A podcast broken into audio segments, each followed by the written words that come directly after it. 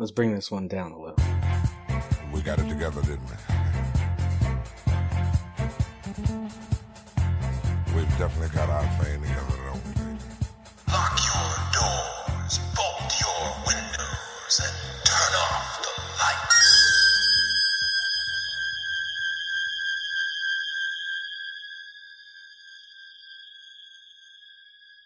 Welcome to Michael Myers Minute, where we delve into the 1978 horror classic Halloween, one minute at a time. I'm your host, Robert Black. Minute 60 begins in Bob's father's van, the one with the California plates, parked in front of the Wallace house. Linda. Ali. She said totally, but the movies by minute system, you know, cut her off right there. It's her trademark. Even though. See, I've read the novelization, so I know that she was only saying totally that month, you know, October. She was basically done with it. If she hadn't, you know, died. Oh, spoilers. No worries, only a few more minutes. She doesn't have long for this world. Anyway, Linda says totally. Exterior, Wallace House. Second floor, Bob opens his door, walks around, and opens Linda's. Second nine. The script says, and together they fall out onto the ground. It's not quite how it goes. But we have an IMDb goof, so let's get to that. At around 59 minutes, when Bob and Linda get out of the van and go into the house, they clearly leave the passenger side door open. The next time we see the van, the door is closed. I don't even know what my notes say yet, but so it's not a fucking goof. There's other people on the planet. There's a Michael Myers on this planet. You think he just leaves doors open? That's suspicious. That's how you draw attention to a situation. You close that shit. Let's get to the notes. The next time we see the van is minute 63 when Laurie looks out the window over at the Doyle house. You cannot see the van well enough to tell if the door is open or not. Then we see it again from the Doyle side of the street when Laurie heads over in minute 71 and minute 72. As Laurie crosses the street, we see that yes, now, 12 minutes after Linda and Bob arrived, in movie time, not necessarily in real time. Or in universe time. Let me repeat that. 12 minutes after Linda and Bob arrived in movie screen time, not necessarily in universe time. The door is shut. No possible way that Michael might have closed it, or in the time covered by the cutaway in minute 61 to Laurie and the kids, or the cut in minute 63, Laurie looking out the window to Linda and Bob at the Wallace's bed. Maybe Bob remembered to go out there at some point. He must have gone back out to the van to bring in their beers, since he wasn't carrying any when he carried Linda from the van. Second 17. Bob picks Linda up and carries her up to the front door. He doesn't carry any of their beer. Just noting that again. Linda. Bob, put me down, put me down. This is totally silly. Put me down. Linda squirms in Bob's arms. Second 27 as he sets her down. Her foot hits the front door and it swings open. Interior, Wallace House, night. Linda and Bob both stop. Linda, hey, it's totally dark. Bob, yeah. Linda, hey, Annie, Annie, we're here. Bob and Linda enter the house. The living room is empty. The lights are off. Bob, I wonder where they went. Linda, oh, Annie probably took Lindsay out or something. Linda turns on the lamp by the mirror to the left. Bob turns on the lamp by the couch. Linda, hey, let's look for a note. Bob grabs Linda. Bob, let's don't. Interestingly, in the novelization, this last exchange is reversed. Maybe they're upstairs. Lindsay's asleep and Annie and Paul are up there already, Linda speculated. Bob turned on a light. I don't know. I don't want to be surprised in the middle of, well, in the middle. Let's look for a note. Let's don't, Linda said, turning the light off and sliding into his arms. He pressed his mouth to hers and her lips parted. Her tongue entwined his as her body melted against his powerful torso. Remember, I pointed out last time that he was a uh, pitcher and a running back. And a valedictorian, so that helps. He slid his hands over her back and clasped her bust her let's not mess that one up. He slid his hands over her back and clasped her buttocks, practically lifting her off the floor. Now, she murmured, shall we continue plan A? I guess, he said, leading her to the couch. I just wish I could be sure about Annie and Paul. He went to the foot of the stairs and observed a light on under the door of the master bedroom. A faint creak came from there. He stood indecisively looking up.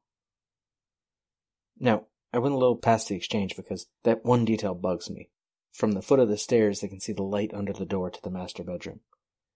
I believe this comes up again when Laurie comes in the house. Um, you can't see even see the door from the bottom of the stairs. Even if it were in line with the stairs, you wouldn't see the crack under the door from the bottom of the stairs because the angle wouldn't work. It's not like the stairs go right up to the door. So it's weird writing. Weird writing in a Halloween novel. Huh. Shocker. They embrace. Bob pulls Linda over and down onto the couch. They kiss. And the minute ends. But how about some more from the novelization? And this is where it gets good, ladies and gentlemen. Maybe insert a little Barry White here. I can easily feel myself slipping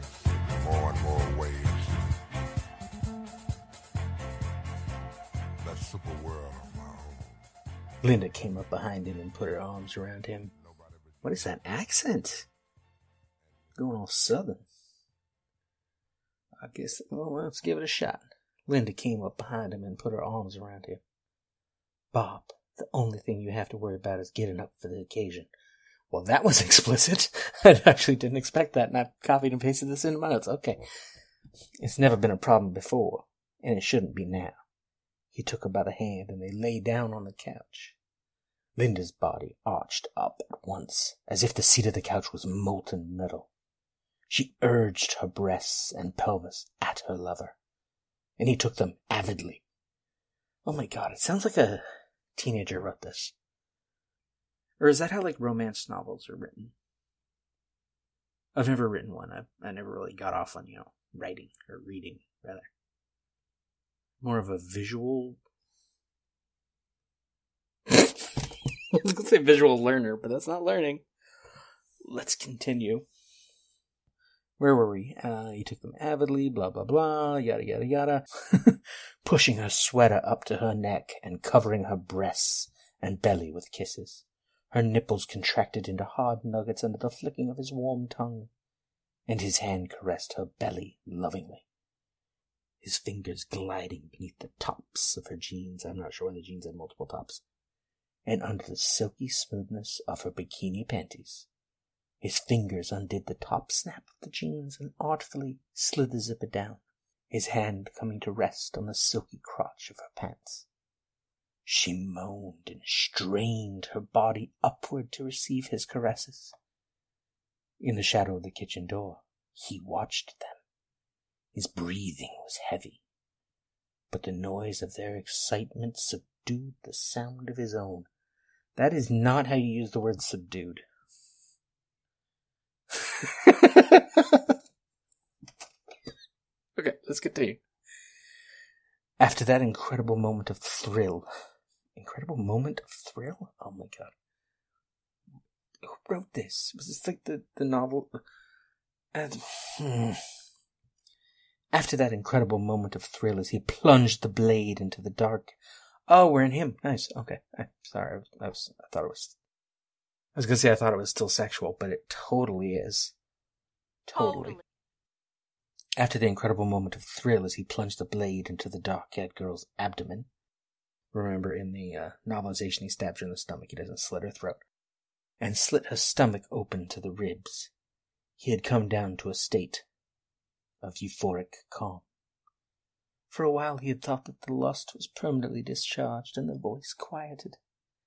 That was how it had been then, with Judy. But then he had been six years old. Now it was different. The sight of the couple on the couch had brought new stirring in his body, and the voice was whispering to him once more. He knew this night was not over. Dun dun dun! You know, cliffhanger. Ooh.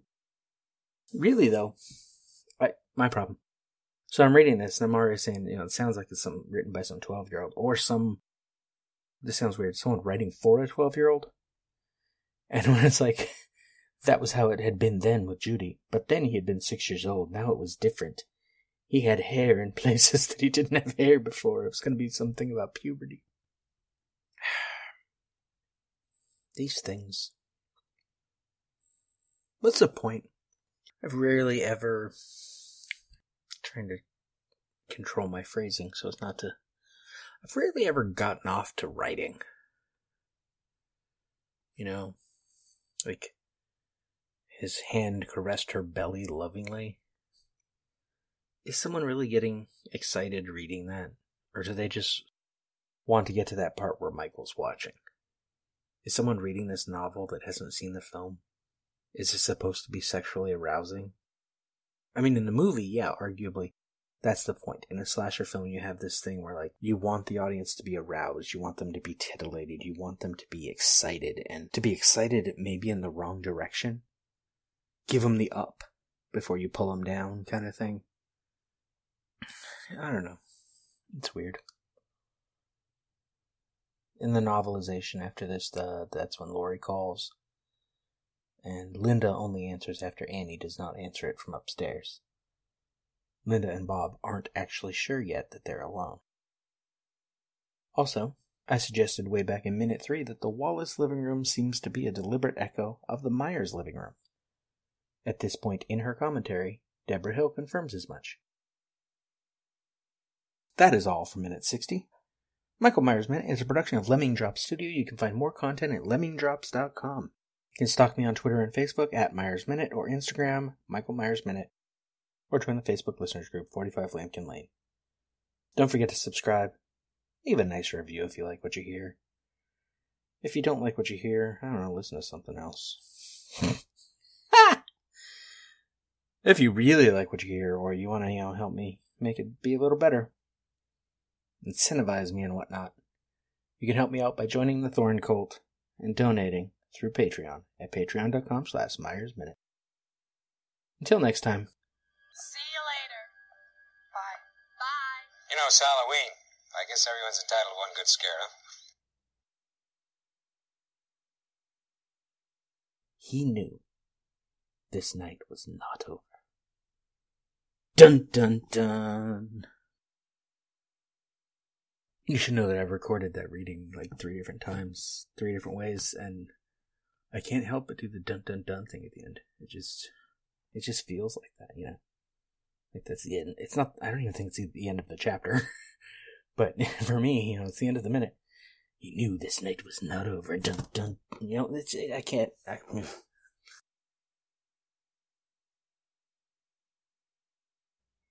Maybe they're upstairs already. Lindy's little babodabash. What was that? What was What was that? that? What